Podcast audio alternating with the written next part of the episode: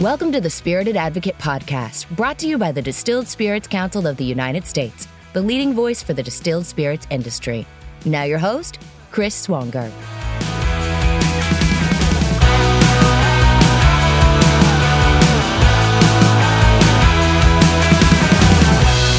Welcome back to the Spirited Advocate Podcast, conversations with people who make the spirits industry so much more than what's in your glass. I'm Chris Swanger, and I'm the president and C E O of the Distilled Spirits Council of the United States. My guests today are Scott and Becky Harris, founders and owners of the incredible Catoctin Creek Distillery in Percival, Virginia.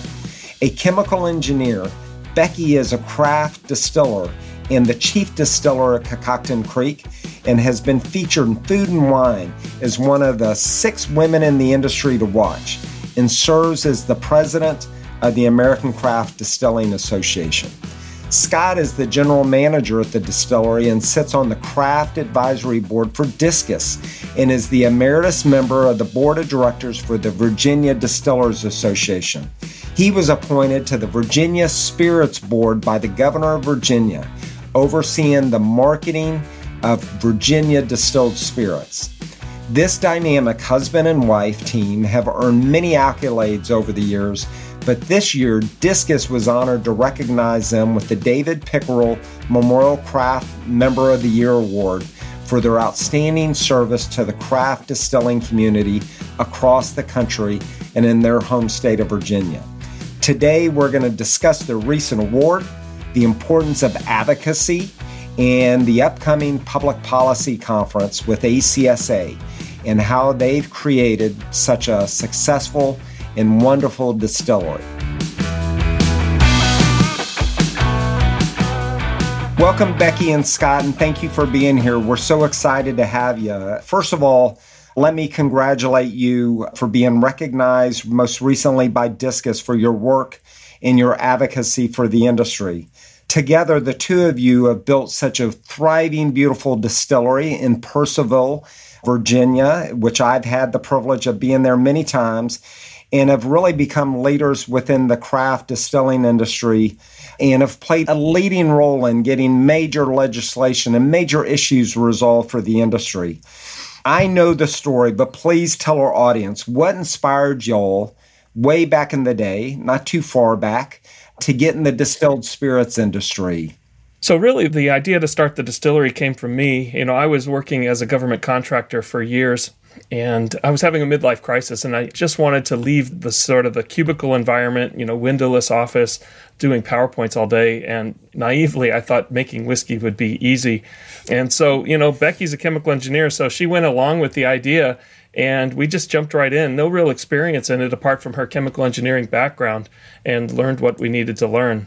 And, you know, one of the things that was really inspiring to us also was, you know, at about that time was about the same time that Discus started doing its work with Mount Vernon and the distillery there. And, you know, that was so inspiring, thinking about how, you know, the distilling industry has changed and how the roots of distilling in Virginia are so deep. As soon as settlers from Europe came here, there was whiskey, there was rye whiskey specifically, and how intrinsically tied to agriculture this whole system is. And so it was really inspiring to us as we went forward. Absolutely.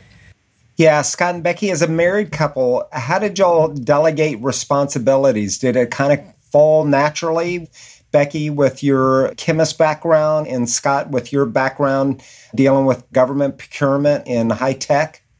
Yeah, I mean, basically, we sort of, you know, had departmental compartments for our abilities. You know, Becky being the chemical engineer, I respected that. I I can't do what she does. And then me running the business, doing the I accounting and sales. I don't want to do that. Right. And so it was kind of like a nice little, you know, fiefdoms that we ran together. But, you know, any small business like ours, you know, you're going to have crises. You're going to have, you know, points where you're really under the gun. And the thing that really helped for us, both our business and our marriage, was like we were always both in this one hundred percent, right? There was never a point where somebody said, well, this was your idea, you know, take this job and shove it. You know, it was always like, let's put our heads together, let's figure out these challenges, and let's, you know, live to see the next day. And so even through the tough times, we've been, I think, a really, really good partnership and, and maybe something unusual in, in married couples. It's all about respect and, you know, giving respect and giving space, yeah. I think. Yeah, I think so. No doubt about it. I mean, we all have to grapple with that in our respective marriages and so forth. Becky, as the current president of A C S A, and Scott as a member of the Discus Craft Advisory Council, what caused y'all to get so invested and shift time and effort in running a business, which is in high demand, obviously, always, particularly for small business, but really become the industry leaders that you are? So important. I think, you know, one of the first things Scott had to do after we started our business was immediately work on how does he correct legislation in Virginia to allow us to do tastings and sell bottles. I mean, we couldn't. Right. It was a piece of our business from the beginning. Right. So what we didn't realize when we started our business, and what's become kind of gratifying, is, you know, when you run your own business, apart from just working for a company, you're responsible for everything. You know, so I had to become a lobbyist and, you know, go down and help write law, you know, in, in State House. And I hadn't expected to do that, but we were like, well, gosh, the wineries and the breweries can sell their stuff. They can have people taste their stuff on site. And at the beginning, we could do none of that. And so, you know, we had to go down and work with the A B C and work with our legislators to do that kind of stuff. So it kind of came right from the beginning out of necessity. But then having done that, you know, both Becky and I just kind of moved into positions like with the Virginia Distillers Association or with A C S A of how can we make this landscape better, not just for ourselves, but for all distillers in the nation. It, I think that, you know, one of the things is that with distilleries, we're still in the first years of growth at craft distilling. You know, we're ten years in. The trajectory is still going up despite the pandemic. And just because of the way that this industry is, you're not likely to have another distillery, you know, right next door. And so there's a real need and a sense of desire for community as well from a lot of folks. And so I think that trying to get people to recognize that, you know, you can find community, and in that you find help and hopefully inspiration for advocacy, because as a good friend of mine likes to say all the time, if you're not going to get involved in government, you may find that government's going to get involved in your business anyway. Yeah, that's so the truth. You might as well be prepared and be ready to advocate for yourself. Right. Probably even just coming out of the gate, you probably had to work with the, the Percival City yes. Council to put the distillery in the City councils may be a bit grandiose right? yes. for what they are. But local uh, local is sometimes yeah. the biggest headaches, but right? We, we did, in fact, you're absolutely right, Chris. I mean, right from the beginning, Percival was a prohibition town, right? So this was a place, a hotbed of preaching against the evils of alcohol.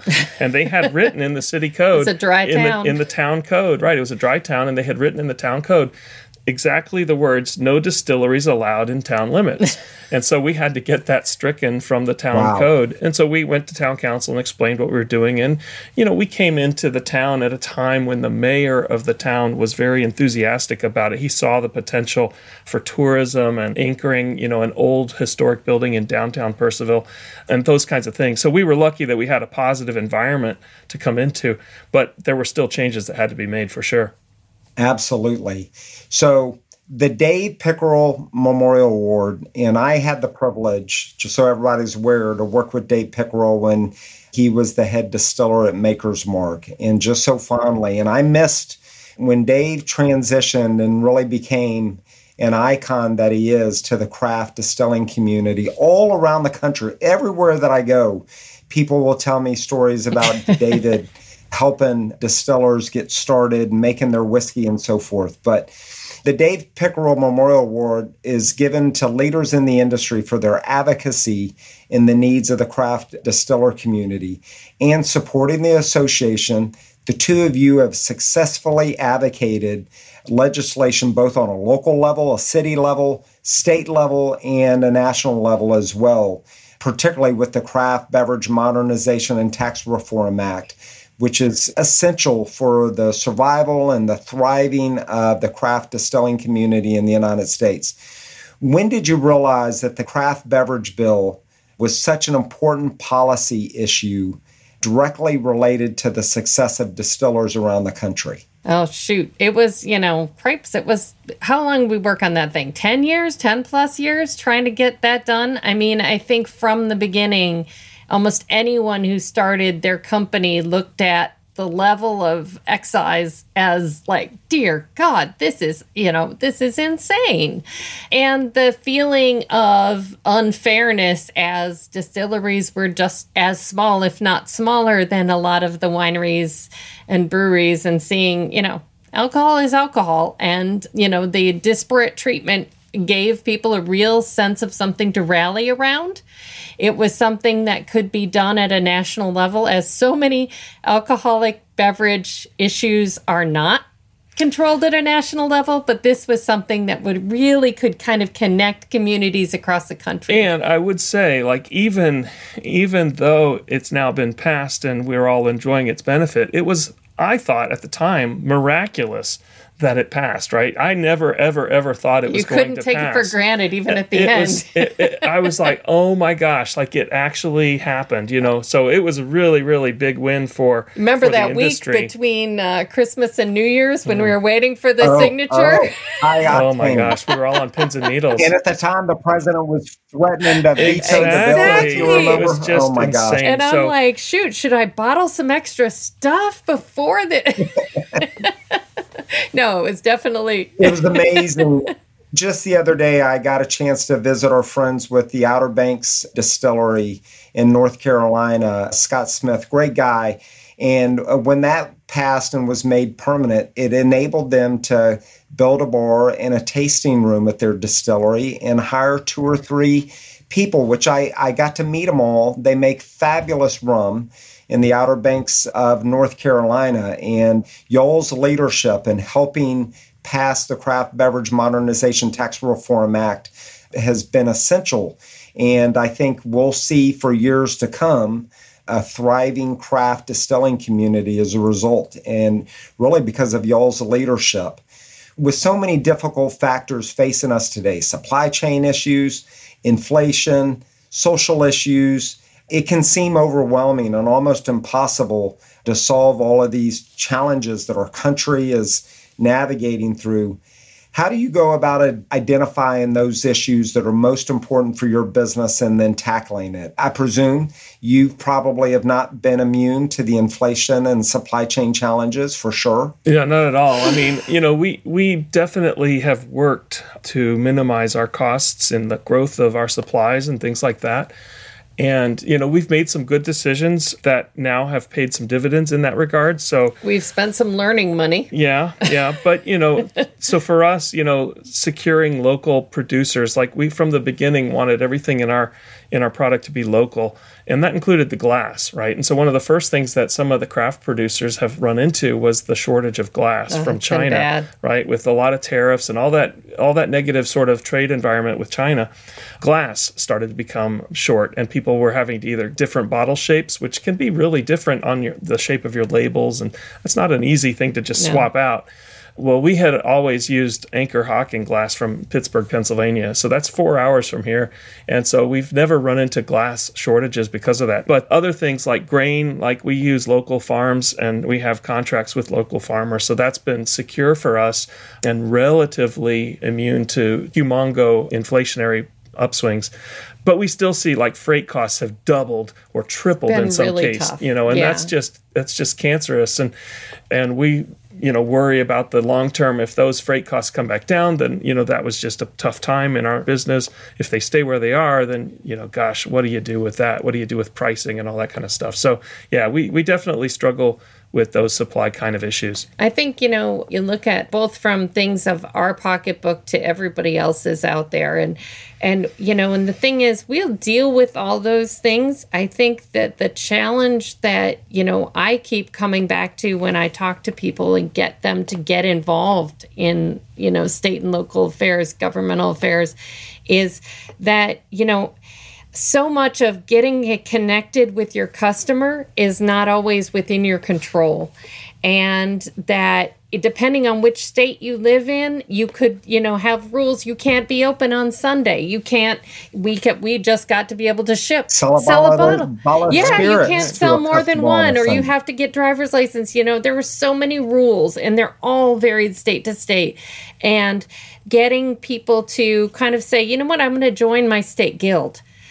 It's worth it. Yeah, it's money. You know, yes, you have to pay to support those associations that support you. But then, you know, those things are kind of, when you look at those things, if you're given the opportunity to sell those bottles, I think every one of us in our small business believes we can do it. It's just we need to be given a shot at it. And so all those other things that we can't control, you know, trying to get more control over some of that is kind of what we shoot for. Mm. Absolutely. Becky and Scott, I know y'all been, you know, even in the beginning, I went around then when y'all were thinking about the craft beverage bill, but how do you build a movement? Because we do have a movement, you know, Discus, A C S A, A D I, we all work together for the greater good of the industry. But probably in the early days, it was hard to even imagine the movement that came about to get that legislation passed. Becky, you talked about, you know, just talking to everyone within the industry one by one. The more that we get engaged in this process, the better, right? Yeah, it's connecting, you know. All of us who start craft distilleries are people who are kind of just a little bit renegade. You're ready to roll the dice and take a chance in a business that just isn't getting easier. I mean, it isn't getting easier. And so, you know, one of the challenges in dealing with folks like us is we tend to think we know everything. and, and, and, you know, it's, it's herding cats to a certain extent, but you know, I think as you get connected with the other folks doing this in your locality and, you know, build those connections, then you can see, oh, where can we work together to try to make everything better for us? It's, I think I think the other thing is like trusting of industry partners, right? Yeah. So, you know, there's a lot of, I mean, even among craft to craft, like small guy to small guy, you know, like this, well, I don't want to show my hand because, you know, then they'll get an advantage. The competitive, like, you know, I've got my guard up. But then also from small to large, like one of the schisms I think that's refreshingly not as present in spirits that is in other industries like, say, beer. You know, in craft beer, the reason craft beer existed was because the big guys, you know, the craft beer purists would argue didn't make good beer. And so that made a market for all that. But you could never argue that with spirits, right? I mean, these big companies, Woodford Reserve, all of these, I mean, that's really good quality stuff. So where's craft coming in, you know, and, and so the ability for craft partners and the big guys to trust each other is what got that Craft Beverage Act to pass, right? We all had to benefit from it. It couldn't be us against them. And that kind of mentality would have probably, you know, killed the bill from the very start, right? So we had to come together, big and small, small guy gets small guy, you know, different states, all of that to get something that benefits everybody.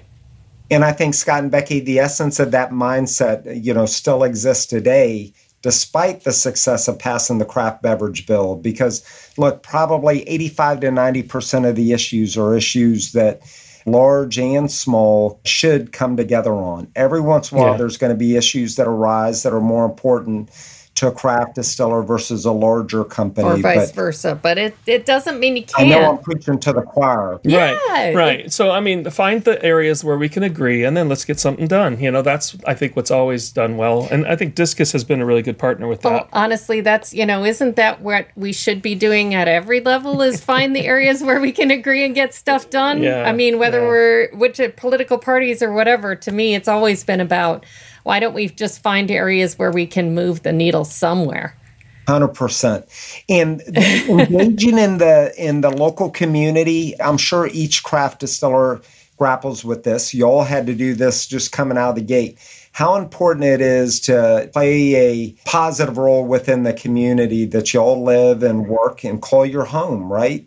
Yeah. Right. I mean, yeah, we're all about that. I mean, we based our business on that concept, and you know, we want to be respected members of the community, contributing jobs and money and, and all those kinds of things into our community. I mean, we live half a mile from the distillery, so we literally live in the same town as our work.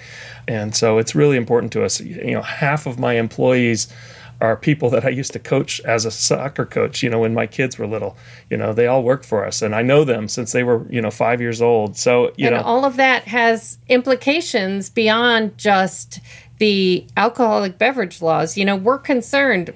Rents are rising. Where do right. our employees live? Right. Everything has to connect, you know, to making things better in the community for everyone. So right. you can't really sit on the sidelines, you know, and say, oh, that doesn't involve me. Well, no, real estate prices matter because right. how do I keep employees when they say, oh, I, I can't live nearby?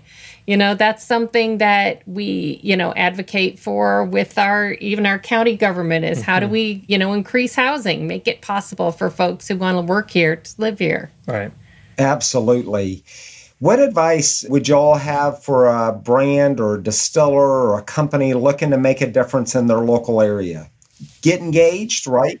Yeah. Yeah. Stay engaged. I mean, if you're not already talking to your town council, your city council, your chambers of commerce, and all those organizations locally, then you are you are sitting on the sideline. Then do it this afternoon yeah. because, you know, making those calls before you need anything is better than waiting till you do. Become their expert. They're looking for expertise in things. And if you say, I'd love to tell you about my company, how our business works, the kinds of things we do, and you know what? And don't ask them for anything right away. Just get to know them. Be a supporter. And never forget, with a sales hat on, like every single person, whether it's the mayor or the guy who works the water department, is a possible customer. That's right. That's right. I mean, That's it. Yes. Exactly.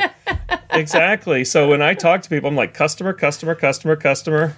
That's right. You always yeah. want to be, you know, make it about, you know, yeah, we're all partners here and always a potential customer. Yeah. Yeah. So good point. Anyway, I mean, I find that it's not too difficult. You don't have to be shy. Like, you're selling spirits and people are usually pretty interested in that. So.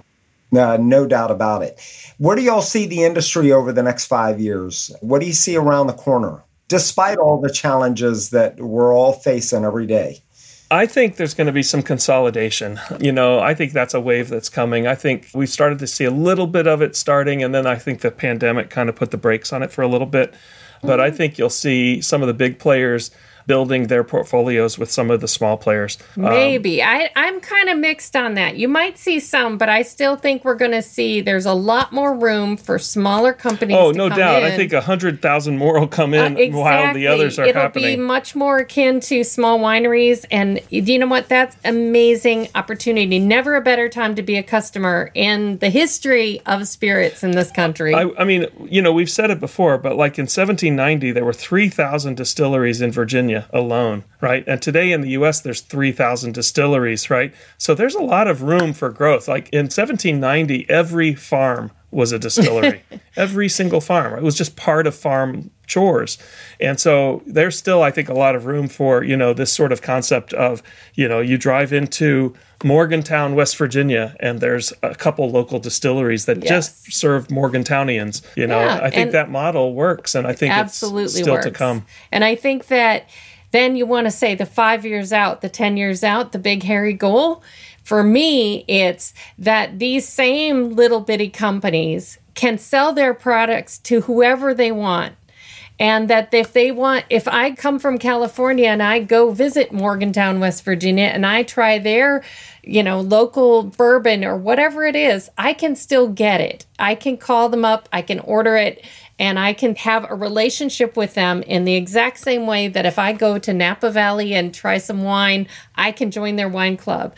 I want to see that available. As selfishly as a consumer, I have read stories about different products from across the country, and I wish I could get them. I know yeah. I'm not going to, but I would love to be able to do that. And I think it will happen. I think we just have to take a long view and just be willing to chip away at the things that are holding small distilleries a, and, and large distilleries, for that matter, it, from being connected directly in a way that makes sense to people that are out there having relationships with wineries and breweries in that same way. Which most Americans today probably don't even know isn't allowed, right? Yeah, they don't understand they the, don't the difference between wine, beer, and spirits no, in the legal framework. Not at all. Not at all. Right.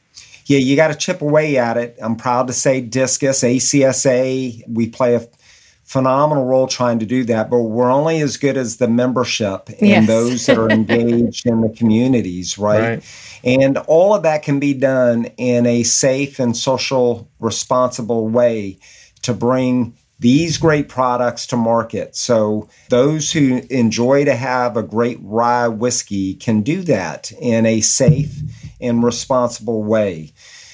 Now, shameless plug, okay, on September twenty-first, A C S A and Discus are hosting a public policy conference. It's going to be virtual this year, but hopefully next year we'll be able to get back up on Capitol Hill in person. We're going to join together as an industry to advocate on issues impacting distillers across the country. Engaging in the public policy process, half of it is just educating, helping people understand what are the issues that y'all are facing every day to be able to bring your great whiskey to market.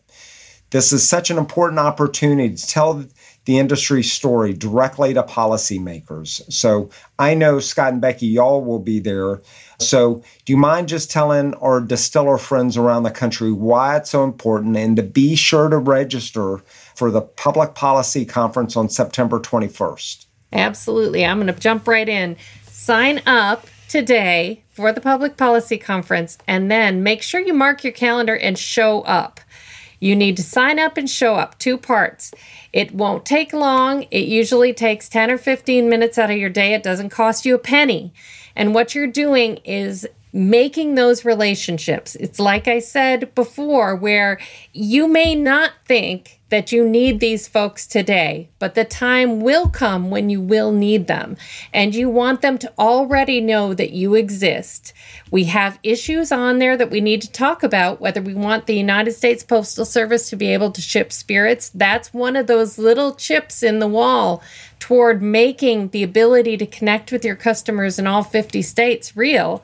But we have to break down each piece one at a time. Yep. So come forward, tell that story to your representatives, show up, make sure you're on time. We got to be polite. And that gives you the relationship. If you don't have a relationship with these people, this is the first time you may see their name.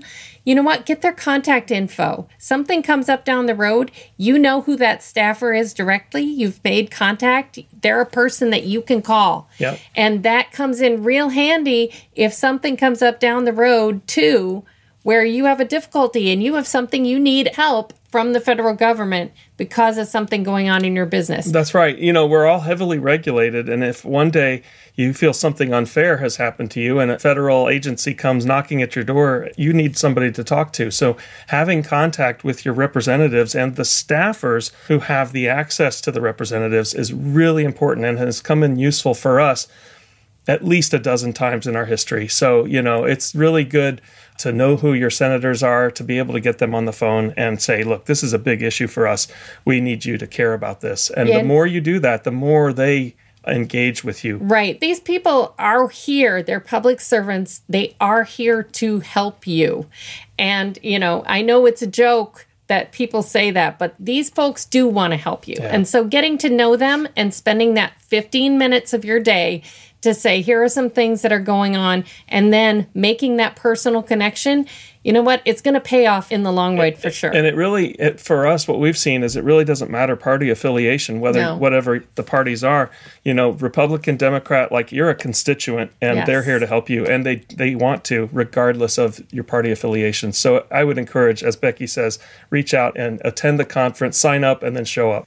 Absolutely. Well, to just put a bow on this, you know, eighteen, twenty years ago, there were probably sixty-five distilleries in the United States, and now there's over, well over two thousand three hundred. And as y'all project, you know, that's only going to continue. So those are over twenty-three hundred distilleries woven into the fabric of communities around the country.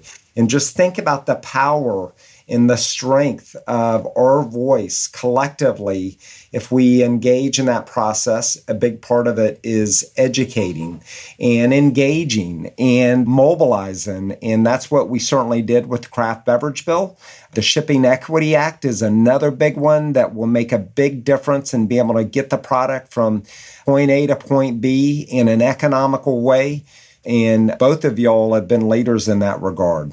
Okay, I don't know if y'all had a summer vacation or not, but where in particular, if y'all could go anywhere, anywhere in the world, together or independently, maybe sometimes we need a break. Time for a break. Is there a particular place that comes to mind?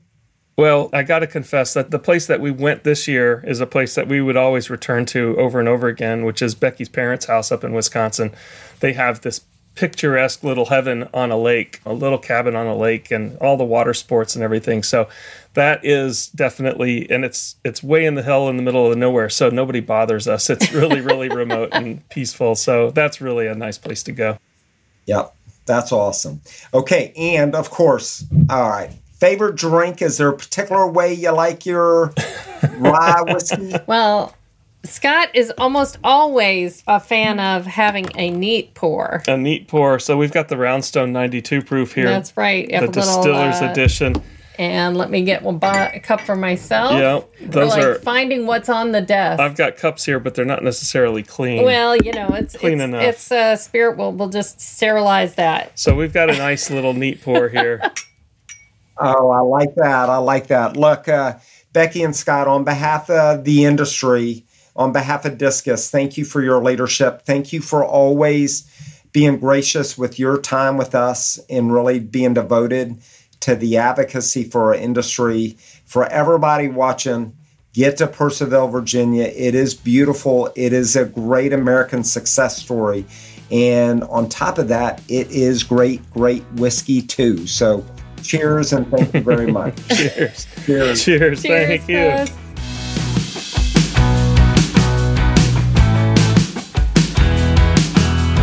I'd like to give a big thank you to the Harrises for joining us today to talk a bit about their work in the industry and how we can become better advocates.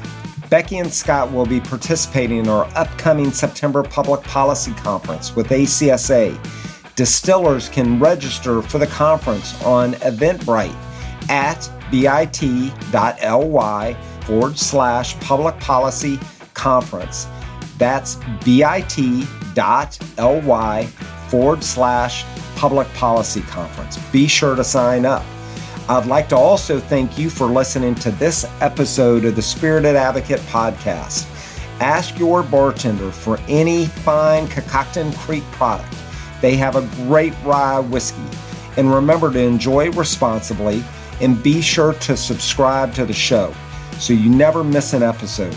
I'm Chris Swanger, and this has been the Spirited Advocate podcast, brought to you by the Distilled Spirits Council of the United States. Cheers.